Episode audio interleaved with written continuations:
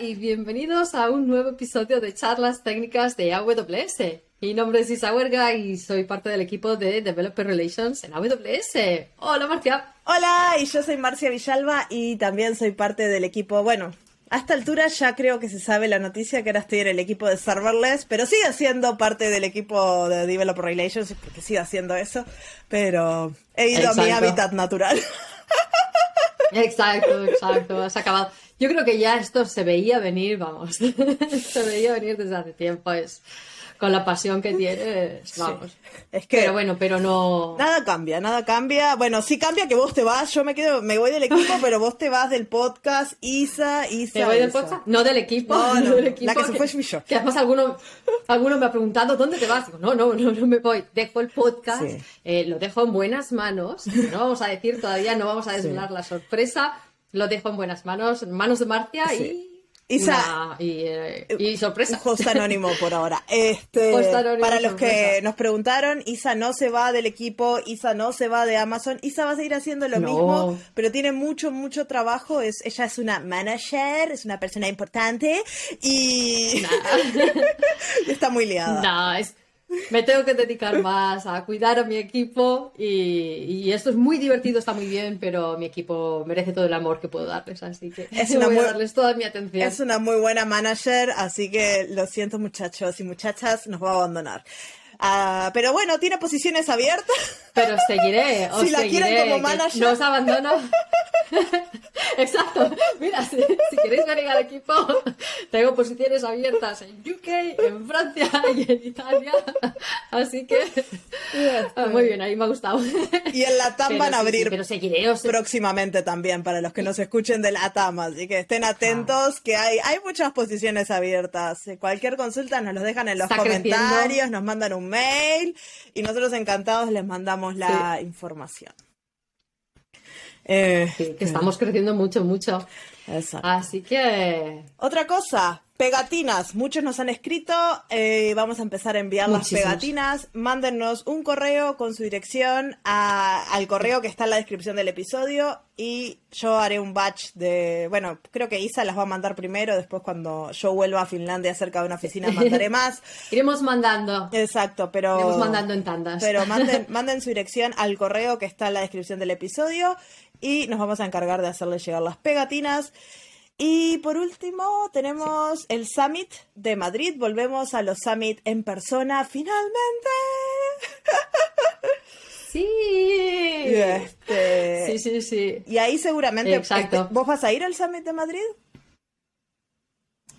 Yo voy a intentar ir, desde luego que sí. Así que yo también voy a intentar ir. avisarnos, así nos podemos ver, nos saludamos, nos hacemos fotos. Eh, igual llevamos pegatinas si nos quedan. Mm, el 5 de mayo, el 5 del 5 es el Summit de Madrid. Este, pueden encontrar la información en las páginas de AWS de Summits que les voy a dejar en la descripción eh, para cuando empiecen las inscripciones y puedan anotarse. Es un evento totalmente gratuito con un montón de charlas técnicas este, y una parte enorme de expo con un montón de gente local. Las charlas creo que van a ser casi todas en español.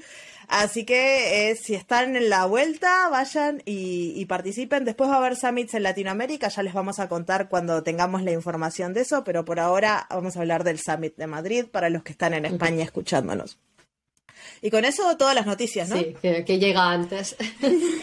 y con eso sí, yo creo que hemos cubierto todas las noticias y llega el momento que muchos esperan, muchos y muchas esperan, que es saber quién es el invitado. ¿Y, de qué eh, vamos a hablar? este episodio. no contamos todavía. Ya lo, habrán, ya lo habrán leído en el título del podcast, pero este es un tema que al menos yo tengo cero idea. Así que, como siempre, Marcia nunca tiene idea de nada. Eh...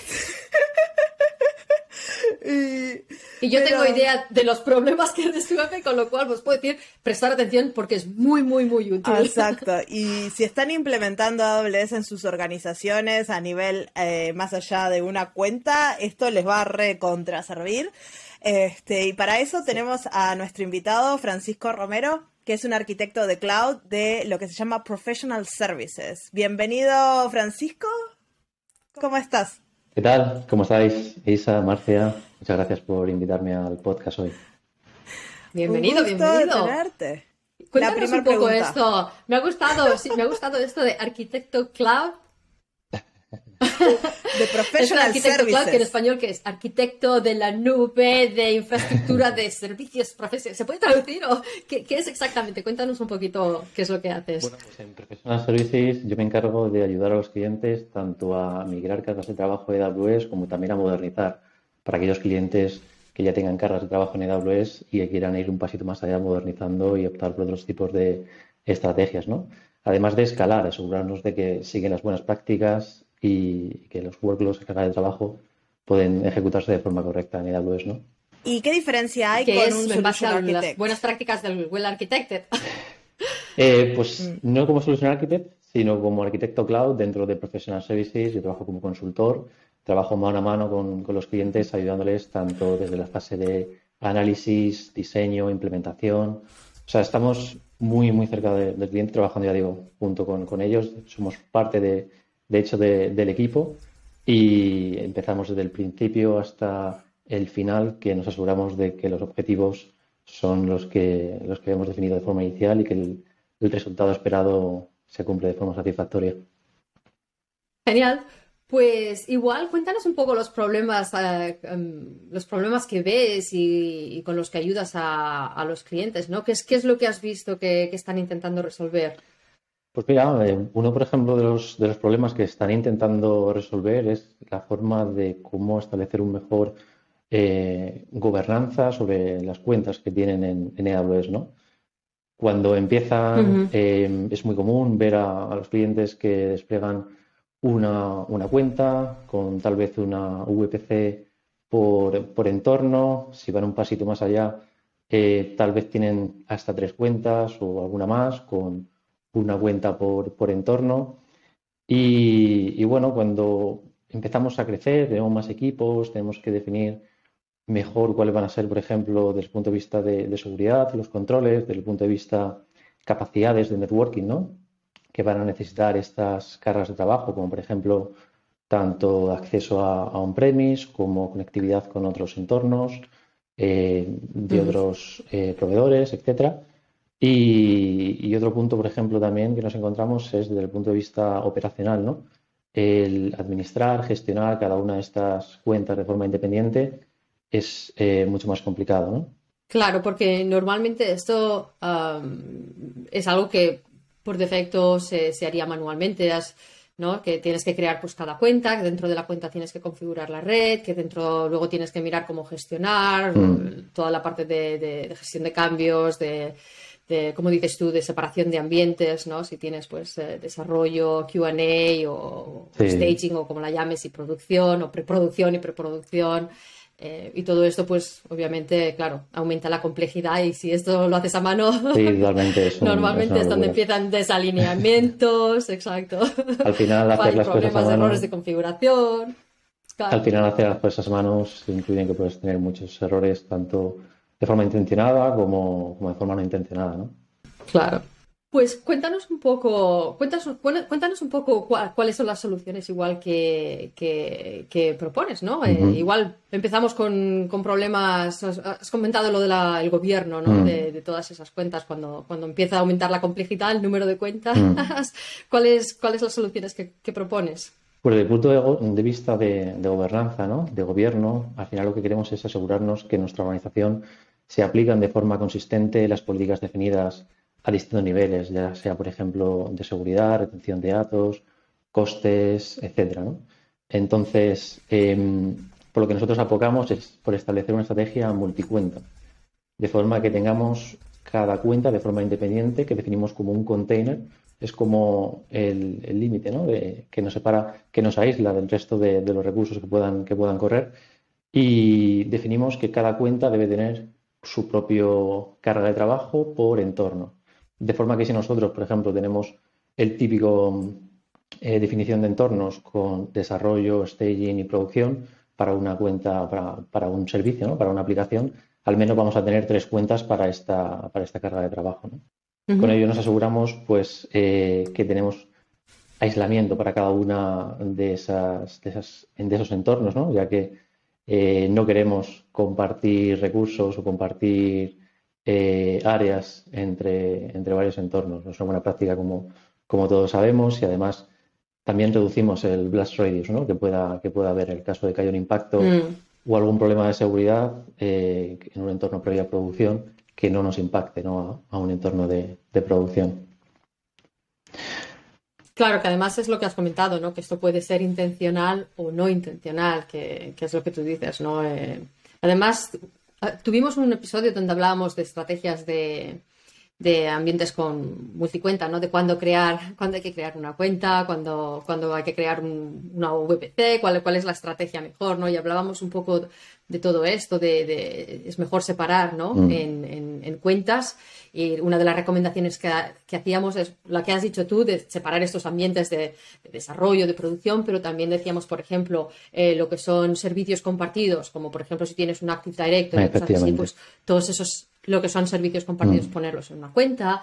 Eh, si tienes servicios, por ejemplo, de seguridad, eh, ponerlos en otra cuenta donde solo el equipo de seguridad tiene, tiene acceso. Eh, por lo que dices tú, pues está lo del blast radius, que bueno, pues si, si, cualquier cosa que sucede, pues limitas el potencial impacto. Pero también es mucho más sencillo de gestionar a mm. nivel luego de, de, seguridad y de segmentación ¿no? de, tipos de, cargas. Sí, sí, totalmente. Y operacional también, imagínate que quieres hacer un despliegue de los recursos no es lo mismo que lo tengas que hacer en una cuenta que tiene decenas o cientos de recursos, ¿no? Que en una cuenta que tienes el scope definido, ¿no? Y sabes qué es lo que tienes que, configurar. Claro. además, el, riesgo, ¿no? De que lo que dices que, cuando, has dicho que tienes cientos de cargas, digo, madre mía, ya, habilitar ahí, yo qué sé, hacer un cambio de configuración o algo ahí podría ser en plan, Uf. Luego alguien preguntando, ¿quién ha cambiado esto? Efectivamente. Cuando tenemos múltiples equipos y personas que tienen acceso a la misma cuenta y cooperan sobre ella, es, muy complicado, ¿no? Mantener un correcto correlamiento de las cosas que ocurren y demás. Y sí, definitivamente tenemos clientes que ejecutan cientos de cargas de trabajo y, el problema viene cuando, ¿cómo es la mejor forma, cuál es la forma sencilla de poder administrar cientos de cuentas, ¿no? Porque como hemos dicho, imagínate que tenemos pues 100 cargas de trabajo y por cada una de estas cargas de trabajo vamos a tener tres cuentas por cada uno de los entornos. Eso ya son 300 cuentas, eh, sin contar las eh, cuentas compartidas o cuentas core de la, de la, de la organización, como pueden ser las que has dicho de Shared Services, para recursos compartidos, por ejemplo, de seguridad, de networking, etcétera. Entonces ahí es donde, eh, donde, introducimos Landington, ¿no? que, que es este, Landington, que es este eh, este concepto que nos ayuda a orquestar y a gestionar todas nuestras cuentas que tenemos en, nuestra organización. Em, con, con una landing zone lo que nos ayuda, por ejemplo, con un servicio como es el de AWS Control Tower, es a poder desplegar de forma sencilla una, una, landing zone con eh, los, recursos, los recursos core y con una serie de, de, baselines que nos ayuda luego a expandir nuestra landing zone. ¿no? Claro, ¿y cómo, cómo, funciona esto de Landing Zone? Que has dicho, no has dicho que es un servicio, ah, eh, ¿cómo lo has llamado? Has dicho que era una... Es un concepto, ¿no? Yo creo que es una terminología que se usa para definir a la gobernanza o a la gestión de eh, una serie de cuentas, ¿no? Em, de hecho, no es un término específico. ¿Y alguien que quiere implementar Landing Zone, por ejemplo? ¿Cómo, ¿Dónde tiene que ir? ¿Cómo puede empezar? bueno, ¿Qué es lo que tiene que Buena pregunta, Isa. Pues en ese caso tenemos que ver son eh, los componentes ¿no? del landing zone, que son eh, cada uno de estos componentes y los beneficios que tienen. Por un lado, pues eh, empezamos, por ejemplo, desde el punto de vista de las cuentas que forman parte de esta landing zone o cuentas fundacionales, como, como llamamos. En primer lugar, tenemos la, la, cuenta, por ejemplo, de networking. Esta cuenta de networking de redes lo que va a alojar son servicios compartidos o centralizados de red como por ejemplo eh, Transit Gateway, Direct Connect, servicios que van a ser. Para la conexión con on-premise, para aquellos que no conozcan Direct Connect. Efectivamente, Direct Connect lo que nos permite es tener conectividad hacia on-premise. Transit Gateway lo que nos permite es tener conectividad entre cuentas a gran escala y centralizado de forma que tenemos un único punto de, gestión, en lugar de tener que cada una de las cuentas, por ejemplo, tengamos un VPC, peering establecido y demás a gran escala eso no, no, es gestionable. Mucho más sencillo. Entonces, como primera cuenta, tenemos la cuenta de, networking, la que alojamos los servicios, servicios de red. Por ejemplo, también una VPN, e incluso también un servicio de, firewall. Si queremos, por ejemplo, filtrar el acceso, la conectividad entre cuentas hacia on-premise, salir hacia Internet, entrada desde Internet. Ahí esta es la cuenta donde alojaríamos estos, estos servicios. La siguiente cuenta fundacional que tendríamos como parte de la landing zone eh, sería la cuenta de seguridad. La cuenta de seguridad es la cuenta donde almacenamos los servicios de, seguridad que nos van a ayudar a establecer nuestras políticas de seguridad y asegurar de que nuestras cargas de trabajo eh, están siendo ejecutadas y configuradas bajo nuestros propios criterios de, seguridad. Servicios como por ejemplo de Always Config, que nos ayuda a establecer eh, reglas y nos ayudan a detectar posibles, eh, posibles, posibles problemas de seguridad. ¿no? Por ejemplo, un caso muy común es eh, establecer una regla para asegurarnos de que todos nuestros buckets S3 de nuestra organización no tengan acceso público.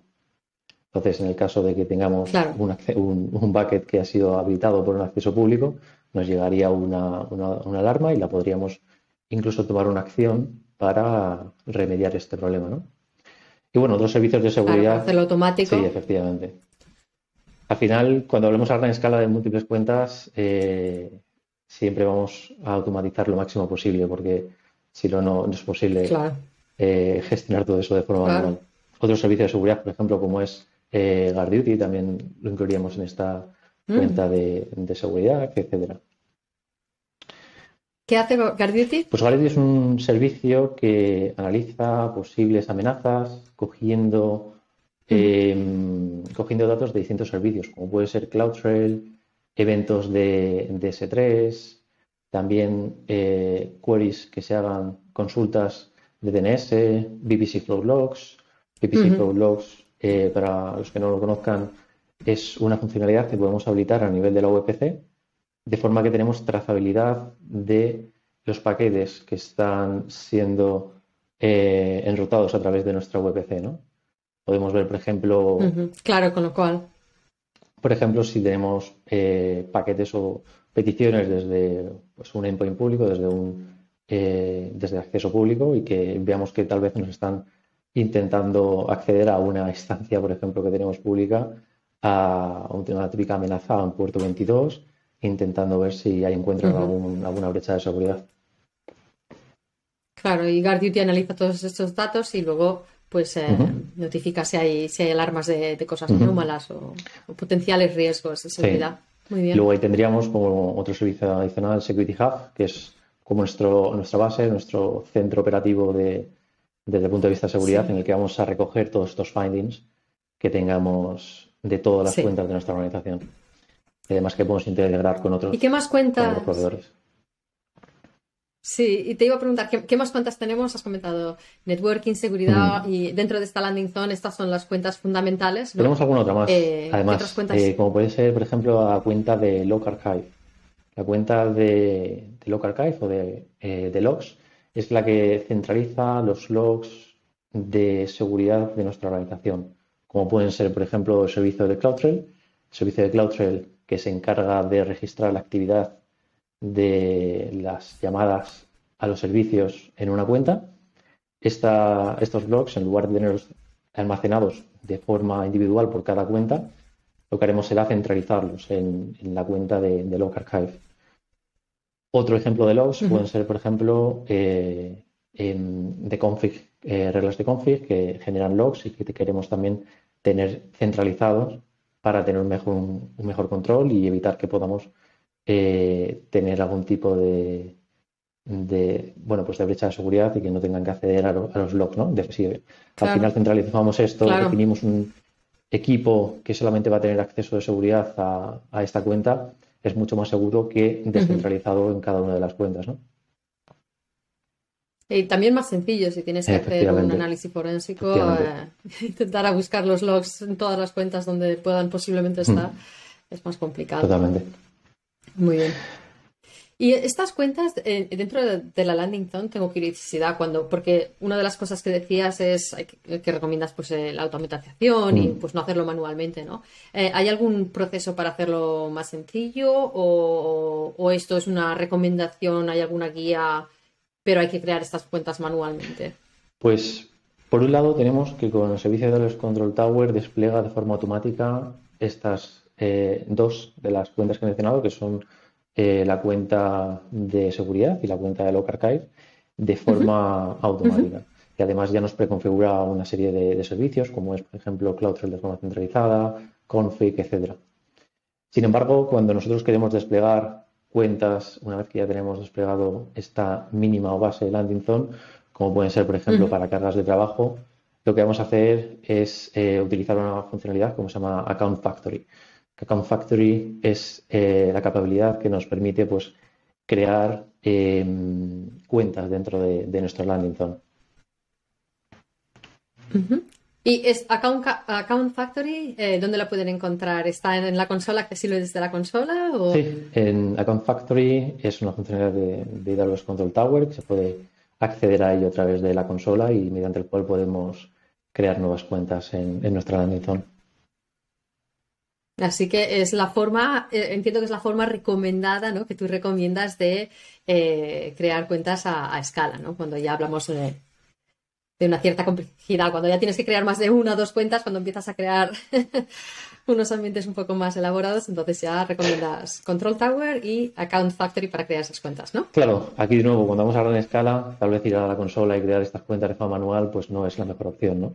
Entonces, eh, lo que tenemos es que implementar algún proceso para automatizar la creación de, estas cuentas.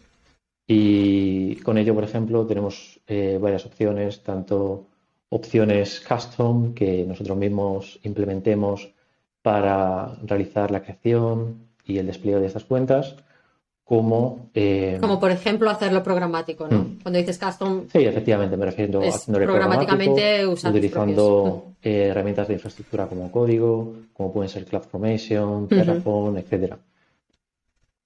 Luego, por otro lado, pues eh, tenemos una, funcionalidad que salió recientemente en el, en el estoy seguro de que hablasteis en el podcast, eh, que se llama Camp Factory for, for Terraform.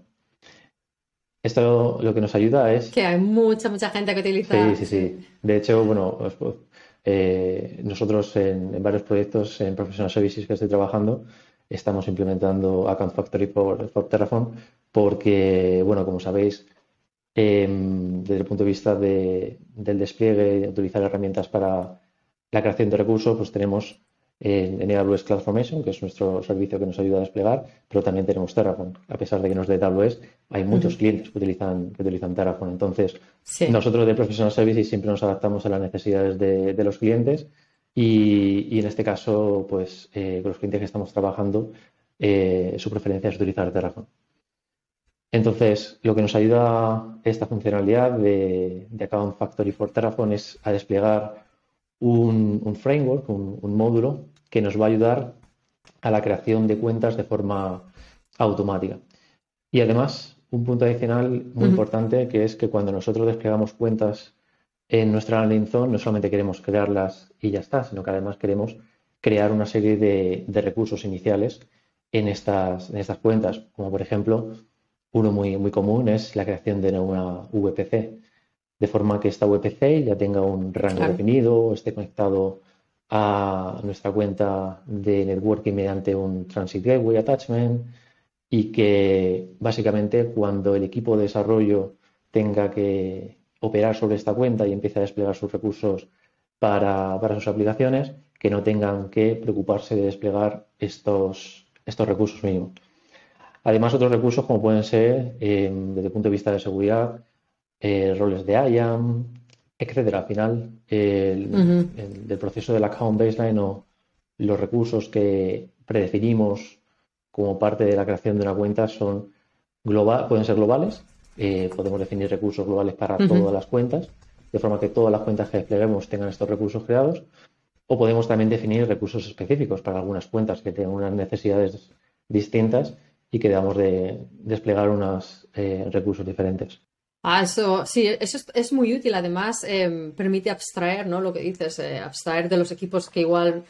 Eh, normalmente yo lo que he visto es lo más común es o intentar explicarle a los desarrolladores, ayudarles a configurar la cuenta o que pongan una petición y esperar a que el equipo de eh, plataforma o como quiera que se llame les configura la cuenta, mm. pero con lo cual siempre hay retrasos, se quejan, así que esto es perfecto, ¿no? Porque mm. si les permite tener la cuenta cuando lo necesitan sin esperar a que alguien acabe de configurar las diferentes mm. partes y tal, eh, es una forma de mover cosas a, más velocidad. Totalmente. Además de que le proporcionamos un entorno, un entorno seguro, ¿no? Eh, conforme a nuestra política de seguridad. Por ejemplo, tal vez eh, queramos centralizar la salida hacia Internet desde un único punto, como puede ser en nuestra cuenta de, networking, eh, por distintos motivos. Desde el punto de vista, por ejemplo, de tener un mejor control del tráfico que sale hacia Internet mediante un proxy, firewall o también para ahorro de costes, ya que si tenemos que desplegar un Internet Gateway, NAT Gateway de forma independiente en cada cuenta, pues al final, eh, como sabéis, un NAT Gateway tiene, tiene un coste eh, definido a lo largo del mes y si eso multiplicas por muchas cuentas, pues te das cuenta de que tal vez tiene más sentido centralizarlo en una cuenta. ¿no? Sí. Entonces, em, también nos aseguramos de que, por ejemplo, pues eh, servicios, como mencionaba antes, de CloudTrail, que configuramos un eh, trail de forma predefinida, que este, esta cuenta no pueda modificar este, este trail o este servicio de, de, CloudTrail para evitar pues que de forma intencionada o, o, de forma no intencionada, ya, accidentalmente, eh, que nadie pueda evitar pues que nosotros tengamos nuestros eh, controles de seguridad en, eh, configurados, ¿no? No, está muy bien. Y moviéndonos un poco, porque hemos estado hablando aquí mucho de, los, de las cuentas y de las creaciones de cuentas, que es súper, súper importante y es el primer paso para, para tener esa fundación sólida y, un buen punto de partida. Eh, pero también comentabas ¿no? al principio que hay, que hay otros, hay otros eh, problemas ¿no? que, que, ayudas a resolver eh, a los clientes con estas soluciones. Hablabas también, por ejemplo, de la, de la seguridad, de la compliance, que un poquito pues hemos comentado, ¿no? Que, que, la landing zone pues también ayuda, ¿no? Mm. A configurar todo esto. Esto sería también válido, ¿no? Con, con esta misma, con esta misma em, eh, con este mismo tipo de implementación, ¿no? Mm. siempre con lo que decíamos, Control Tower y con la Account Factory te permite también hacer este tipo de configuraciones de seguridad. Esta también es la... Sí, eh, en este caso, por ejemplo, eh, cuando tenemos muchísimas cuentas, si queremos proporcionar acceso específico para cada persona, equipo, tal vez la mejor opción no es ir cuenta por cuenta configurando usuarios o roles o incluso configurando un proveedor externo de identidades de forma individual en cada cuenta, sino que lo mejor es que tengamos un servicio que eh, abstraiga o que se ocupe de forma centralizada de gestionar todas estas identidades. Y para eso tenemos AWS SSO, que se ocupa de gestionar de forma mm. centralizada las identidades y que además nos permite la opción de poder conectarnos a proveedores eh, externos donde nosotros tengamos nuestras identidades, como puede ser pues em, em, un, Active Directory o, por ejemplo, con otros, con otros proveedores. Y además con AWS SEO... ¿Y qué otras soluciones? como decía, y con AWS SEO, por ejemplo, es un servicio que automáticamente cuando desplegamos una landing zone con, con Control Tower o cuando activamos Control Tower, eh, viene activado ya con, con, ello. Y además, Control Tower nos precrea o nos crea por defecto una serie de grupos que son eh, predefinidos, ah. que son los más comunes para, para proporcionar acceso a, las cuentas en función de distintos niveles de, de, seguridad o de acceso a los recursos. Por ejemplo, tenemos un grupo de, audits para un equipo de, seguridad, otro equipo, otro grupo, por ejemplo, para desarrolladores que tal vez solamente tengan acceso eh, a determinados servicios de, desarrollo, otro, por ejemplo, con solo lectura, etcétera. Ah, eso está muy bien. Mm. O sea, que te viene ya con un set para que para empezar, al menos con unas buenas prácticas, y luego a partir de ahí tú también puedes, puedes expandir y configurar en base a tus necesidades. Eso es lo, genial de, de Control Tower, nos da una base y luego a partir de ahí ya podemos seguir creciendo sin ningún tipo de, límites, porque al final una landing no tiene límites, los límites los pones tú en función de las políticas que quieras, que quieras definir y, los controles, eh, servicios que quieras proporcionar, etcétera, etcétera.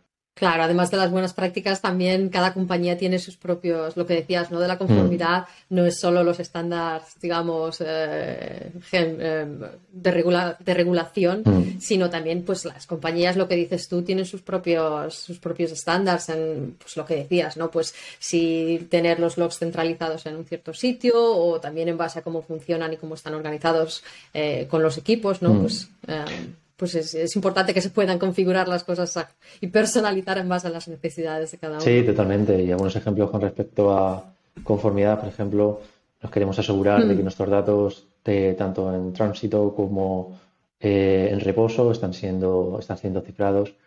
Eh, pues con ello lo que podemos hacer es configurar políticas de, seguridad centralizadas eh, en nuestra landing zone para asegurarnos de que, por ejemplo, cuando un equipo cree una instancia de RDS, pues que automáticamente ya tenga eh, configurado una clave de KMS, una clave de seguridad que cifre los datos o que no sea posible crear un bucket S3 a menos que eh, no, esté, no esté cifrado este bucket.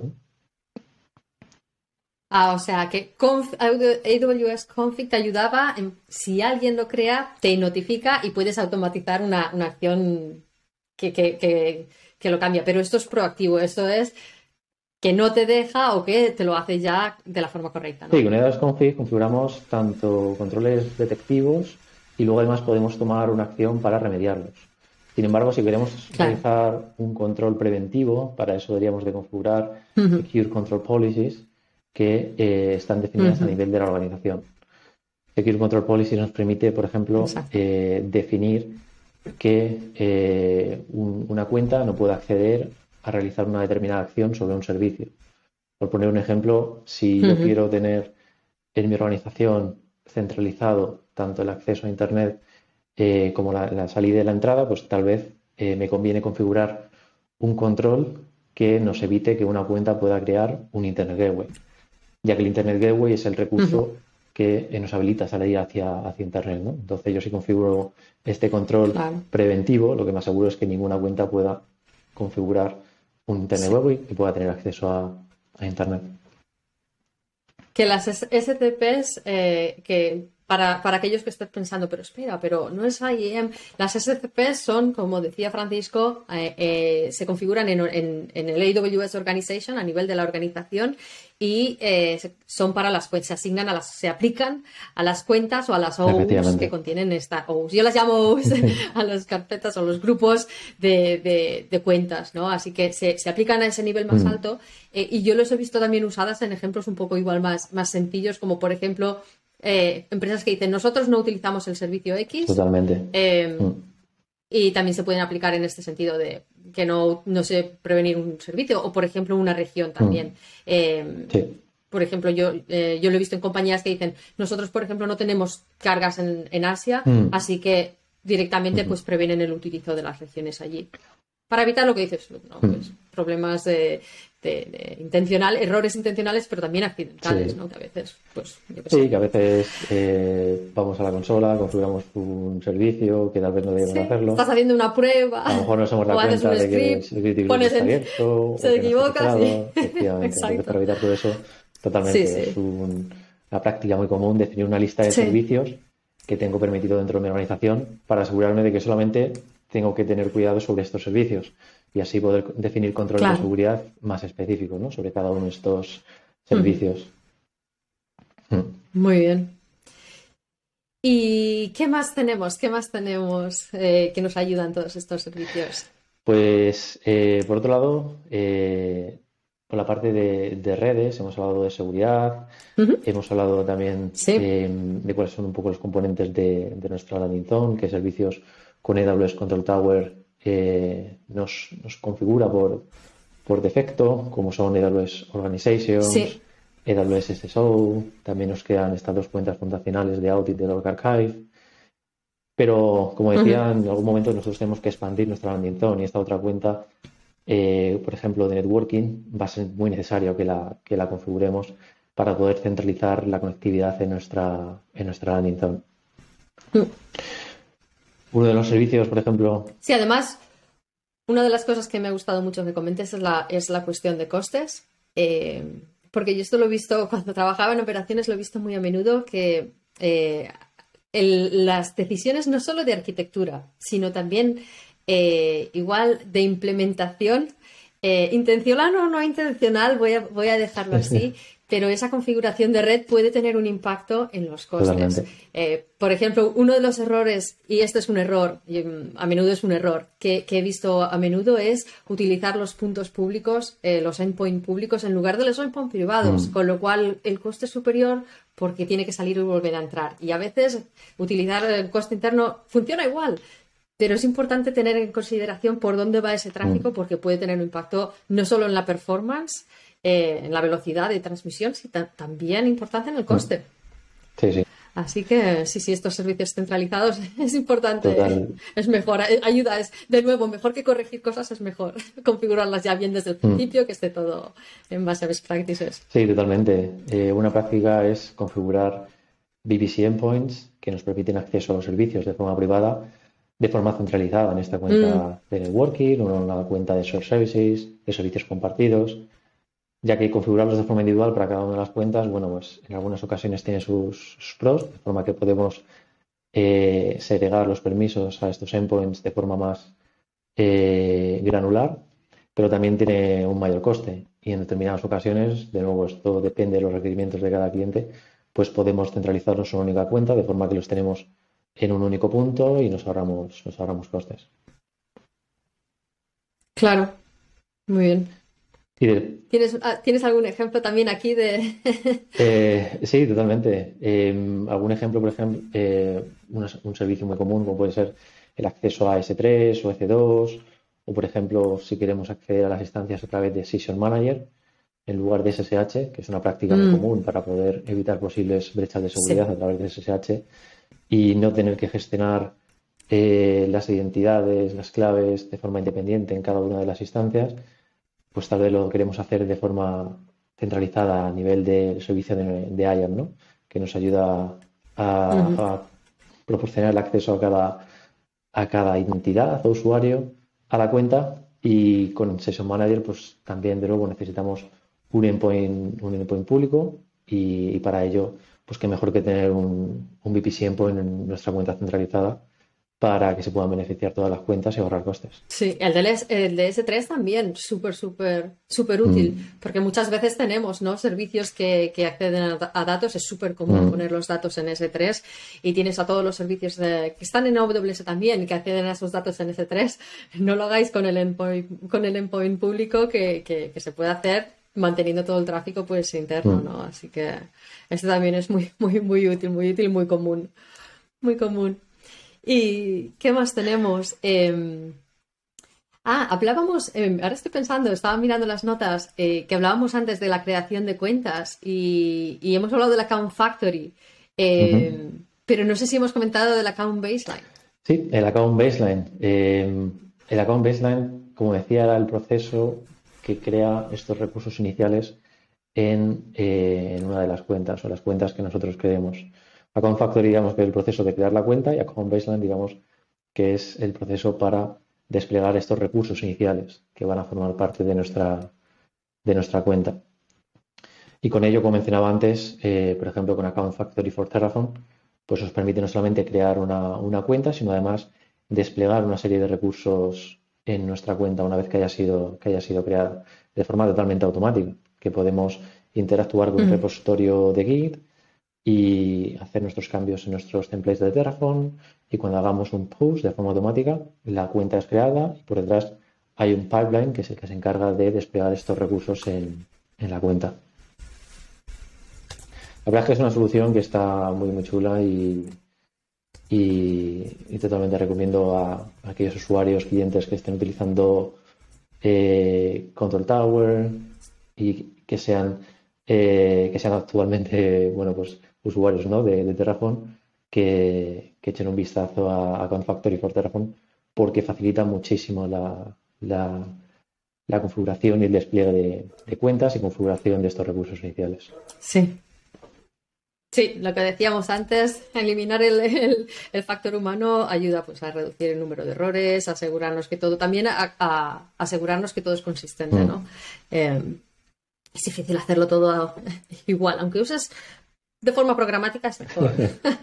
es mejor infraestructura como código, es siempre las buenas prácticas. Y hemos hablado mucho de costes, mm.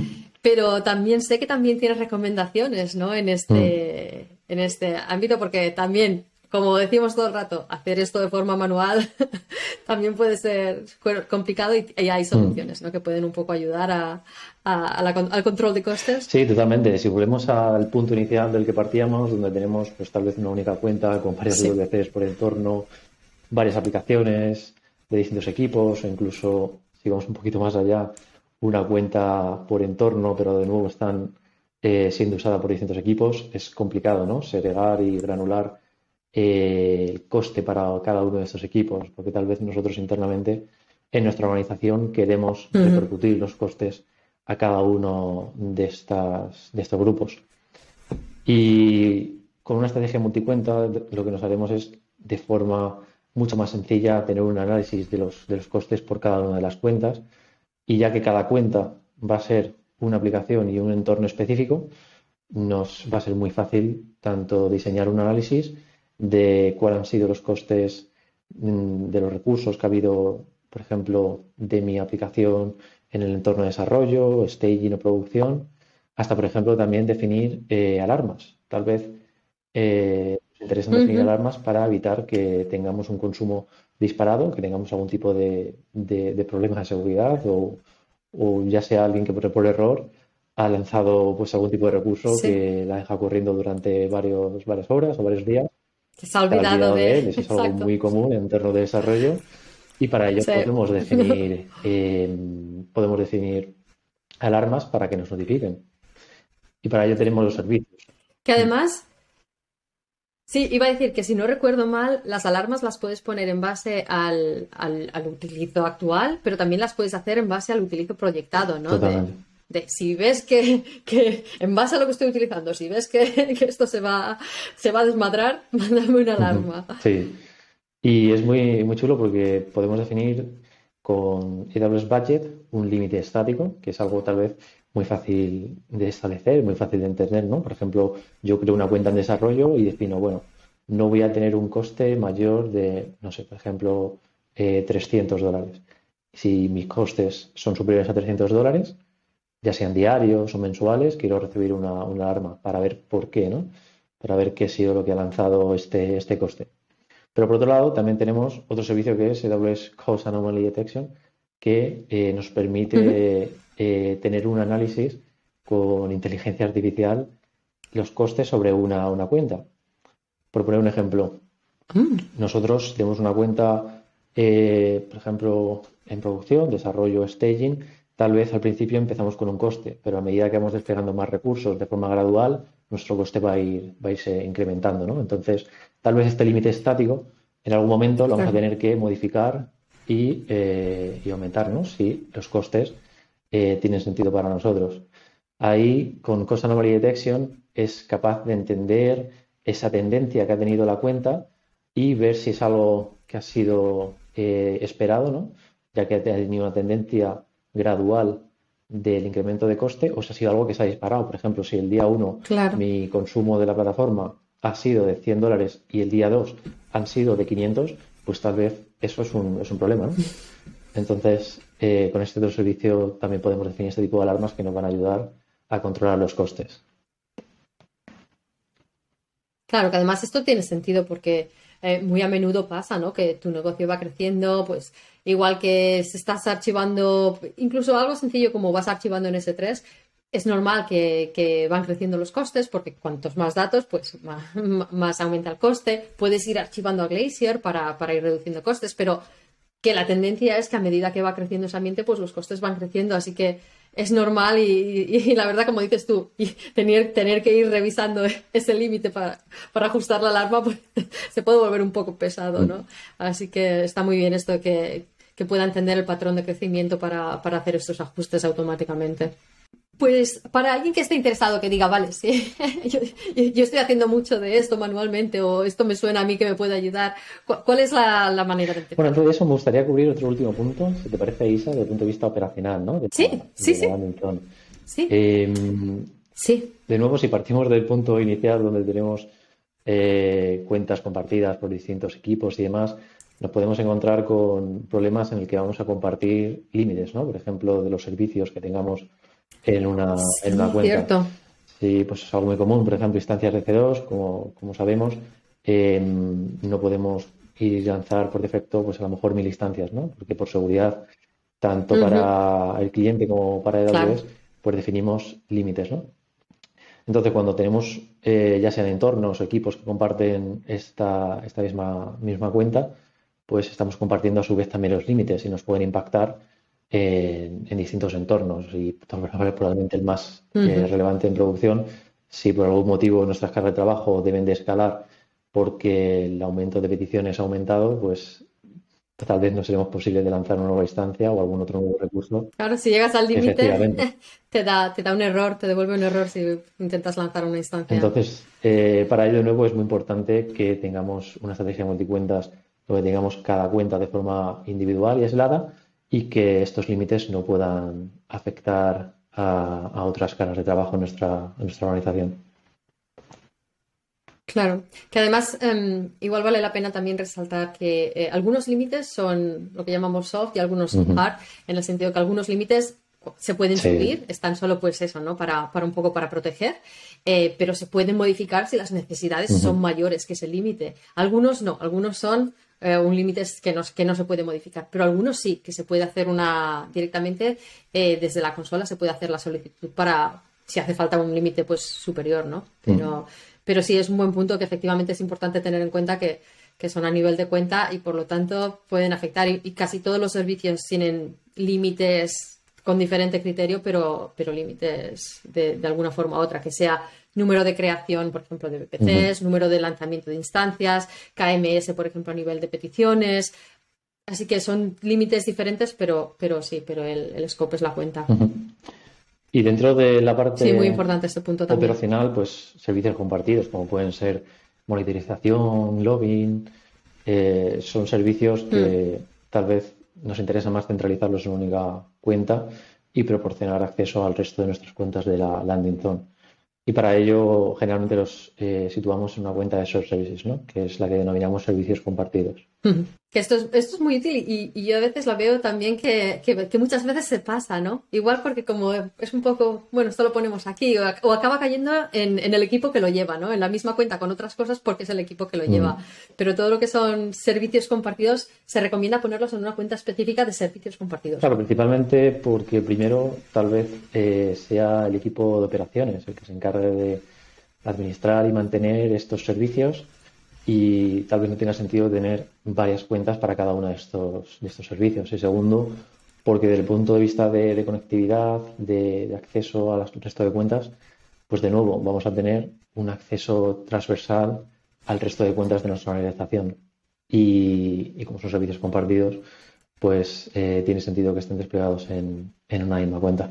Muy bien, pues algo más o, ya nos puedes decir el cómo empezar. Eh, no, yo creo que hemos descubierto todo bastante, bastante bien. Luego te voy a pedir también que nos vuelvas a hacer una recapitulación, pero para aquellos que digan, vale, ¿por dónde empiezo para resto? ¿Cuál es, cuál es la recomendación que das para, para, aquellos que quieren empezar, que no saben lo que, no tienen implementadas Landing Zone, que no están utilizando Control Tower, que no están implementando estas buenas prácticas? Pues mi recomendación es que eh, empiecen eh, a investigar sobre Database Control Tower. Tenemos varios eh, vídeos de Reinvent, también de summits en los que hemos estado hablando sobre buenas prácticas, por qué implementar una landing zone. Y a pesar de que podamos pensar que tengamos pocas cuentas y que tal vez no merece la pena porque somos capaces de gestionarlo a pequeña escala, ¿no? Con 5 o 10 cuentas, luego a medida que eso va creciendo, luego se va haciendo más complejo. Y claro, no es eh, lo mismo eh, tener que implementar una landing cuando ya tenemos 20 cuentas, por poner un ejemplo, a implementarla de cero y que nosotros vayamos creciendo junto con, ella. Porque al final la landing no deja de ser una solución que eh, va creciendo y se va adaptando a nuestras necesidades a medida que nosotros vamos creciendo en, en, AWS, ¿no? O que también salgan servicios nuevos con nuevas funcionalidades y que tengamos que ir incluyendo en nuestra, nuestra landing no deja de ser una solución viva que tenemos que seguir manteniendo con el, con el tiempo y, y adaptándola a nuestras necesidades, como decía. Entonces, eh, definitivamente, a pesar de que tengamos eh, tal vez pocas cargas de trabajo, un número reducido de cuentas, recomendaría implementar una landing zone con AWS Control Tower, que es el servicio que nos despliega de forma automática esta, esta landing zone base, esta landing zone mínima, que, incluye, como decía, em, la configuración de una organización con AWS Organizations, también AWS SSO, eh, para poder tener acceso a las cuentas de forma eh, centralizada. Además, nos queda estas dos cuentas de login y de seguridad en la que ya tenemos servicios preconfigurados como son CloudTrail, Config. También nos permite establecer guardrails, que es un concepto mediante el cual podemos establecer controles de seguridad que automáticamente los podemos ir a la consola de Control Tower, activar y por detrás lo que está haciendo es configurar ya sea un control preventivo con un SCP o un control detectivo con config y que es muy muy sencillo de, de poner en marcha y que nos proporciona una serie de beneficios. Que son estos guardrails para recordar el ejemplo. Te iba a decir eh, que son estos ejemplos que dabas de un bucket público, por ejemplo, como ¿Cómo lo llamabas? el preventivo, no, detectivo, el protectivo. preventivo. Me confundo siempre. detectivo. Detectivo es el del bucket público, ¿no? Que dice, no, espera, es público y lo detecta. Y el preventivo es, no queremos utilizar este servicio. Nos previene de realizar una acción en el preventivo y generalmente eh, lo haremos a través de una SCP. Y lo bueno de ello es que con Control Tower te preconfigura estos controles ¿no? de seguridad, de forma que tú puedes ir a echar un vistazo a ver cuáles son los guardrails que más se adaptan a tus necesidades. Hay algunos que definimos como eh, highly recommended, que recomendamos muy mucho activarlos, ¿no? Y simplemente tenemos que ir a, a, la consola y acceder y configurar sobre qué cuentas, ¿no? O, o use organizational units queremos configurar estos, estos controles. Muy bien. Eh, y estabas, estabas diciendo, esto es lo que contiene el, el Control Tower cuando lo, cuando lo configuras. Sí, sí, totalmente. Eh, es lo que nos eh, preconfigura Control Tower cuando lo desplegamos, ¿no? Estos servicios AWS Organizations, AWS SSO, estas dos cuentas por defecto de Local Archive y de seguridad y los guardrails que nos permiten establecer controles de seguridad de forma automática además de buenas prácticas, ¿no? Para poder empezar un entorno seguro y bien arquitectado, como, son eh, CloudTrail, que se configura a nivel eh, de, landing zone, de forma que todas las cuentas em, tienen habilitado CloudTrail para poder eh, trazar los eventos, ¿no? Y config también, que automáticamente es configurado en las cuentas. Y bueno, una serie de cosas que no nos tenemos que preocupar cuando nosotros creamos una cuenta que está vacía por defecto, sino que con Control Tower cuando lo creamos nos da pues estas funcionalidades por defecto. Claro, que si no habría que crear la cuenta y manualmente ir a habilitar habilitar config, habilitar todas estas cosas y configurarlas. Una cosa muy interesante que has dicho eh, es si estás empezando, genial, empieza con Control Tower y lo recomiendas más allá que necesites dos o cien, que es una buena forma de mm. empezar, ¿no?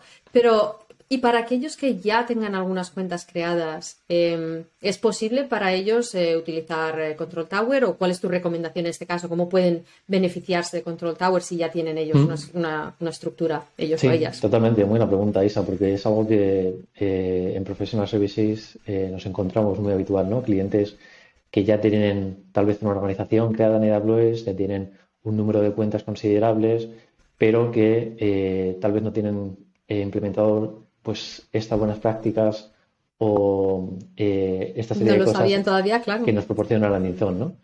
Y que podemos obtener mm. con Control Tower. Em, totalmente sí que es posible configurar Control Tower con una, una organización que ya ha sido desplegada, que ya tiene una serie de cuentas y, luego a medida que vamos avanzando, lo que tendremos que, hacer es incluir estas cuentas que fueron creadas o lanzadas previamente a que Control Tower fue lanzado, ¿no? a incluirlas y que sean gestionadas o gobernadas por, Control Tower.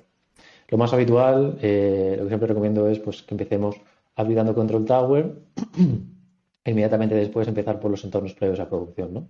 Empezar por un entorno de desarrollo, Em, incluir estas cuentas en, Control Tower poco a poco y luego además complementar la landing zone, porque en muchas ocasiones nos encontramos de que tal vez pues un cliente no está implementando buenas prácticas desde el punto de vista tal vez de networking, ¿no?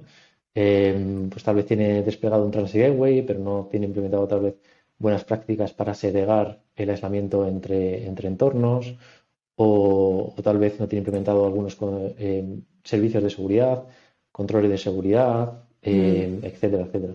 Entonces, definitivamente sí que es posible que nosotros implementemos una landing zone a pesar de que ya tengamos construido o desplegado una serie de cuentas en nuestra organización. Claro, es que además yo creo que esto puede pasar muy a menudo, mm. ¿no? Que eh, hayas ya creado tu cuenta o tus cuentas y hayas implementado incluso, hay mucha gente que ya tiene familiaridad con el Well Architected Framework y implementa buenas prácticas, ¿no? Pero, pero como decías, en lugar de, hacer, de tener que hacerlo, ir pues no eh, manualmente tener en consideración todo esto, implementando mecanismos para asegurarse mm. que está alineado, pues Control Tower hace todo esto por ti y mucho, mucho más fácil. Así que definitivamente es, buena idea. Em, y yo creo que, hemos hablado, creo que hemos cubierto todo, a menos que quieras añadir algo más, Francisco. yo por, nada, eh, por ahora nada más. Eh, dejaremos en la descripción del, del vídeo enlaces para que, bueno, pues eh, útiles. podamos saber un poquito más sobre lo que es una landing zone, Control Tower, cómo empezar, primeros pasos. Hay eh, un par de vídeos muy interesantes en YouTube de Previous Reinvent y Summit que, que introducen a, ello y que nos hablan sobre cuáles son los beneficios que hemos estado hablando a lo largo de este, de este podcast. ¿Hay algún training también? Yo sé que hay muchos trainings en la página de, de training de AWS, eh, pero no sé si hay alguno específico de landing zones y control tower. Pues sí, eh, tenemos un workshop público de, de landing zone ah. que podemos también añadir en la, caja de descripción para que, para que puedan empezar con estos primeros pasos, ¿no? De forma guiada, y, totalmente, sí, sí, sí. Sí, además hay mucha gente que le gusta. Yo personalmente, yo soy una de las personas que a mí me gusta tocar. me gusta jugar con los servicios para, para entenderlos bien. Así mm. que, perfecto, pues muchísimas gracias por explicarnos cómo, cómo implementar landing. ¿Qué es una landing zone para empezar? Que yo no sabía, es un concepto. eh, ¿Qué es una landing zone? qué es Control Tower, cómo, cuáles son los diferentes componentes, cómo nos ayuda, ¿no? Pues con esas, esos, esos desafíos, ¿no? Que, hemos comentado con la Go, con el gobierno, con la seguridad, con las operaciones, con el control de costes, em, y cómo empezar, que, como decías, Francisco, parece, parece sencillo y parece que, es recomendado para, para todos. Así que con esto, muchas gracias. Dejaremos también el social media de Francisco por si queréis seguirle o queréis mandarle mensajes y hacerle preguntas. Y Marcia, yo creo que con esto, Marcia está de vuelta. Así que, Marcia, ¿qué te ha parecido? Yo sé que has estado hoy, has estado detrás de la cortina. He estado detrás de la cortina, a ver si, si sigo muteada. Ahora no porque hoy mi internet decidió que Isabel va a hacer todo el trabajo. Ah. Este, no sé qué está pasando, hay una explosión de internet, así que no me escucharon, pero bueno, para despedir a Isa le hicimos trabajar. Nada, hoy, hoy no quiere. Hoy no quiere. Así que muchas gracias, Francisco, y gracias, Isa, por estos, no sé, cuarenta y pico de episodios que hemos hecho juntas. Este, te vamos a extrañar y te vamos a invitar de vuelta. Sí. Perfecto, os voy a echar mucho de menos, pero os voy a seguir, os voy a seguir escuchando, os voy a seguir viendo en YouTube también, que, este, que estamos ahí también, así que voy a estar ahí también en los comentarios con, con, toda la comunidad que tenemos aquí. Exacto, y bueno, con eso nos despedimos y nos vemos. Muchas gracias y hasta luego. Muchas gracias. Hasta luego.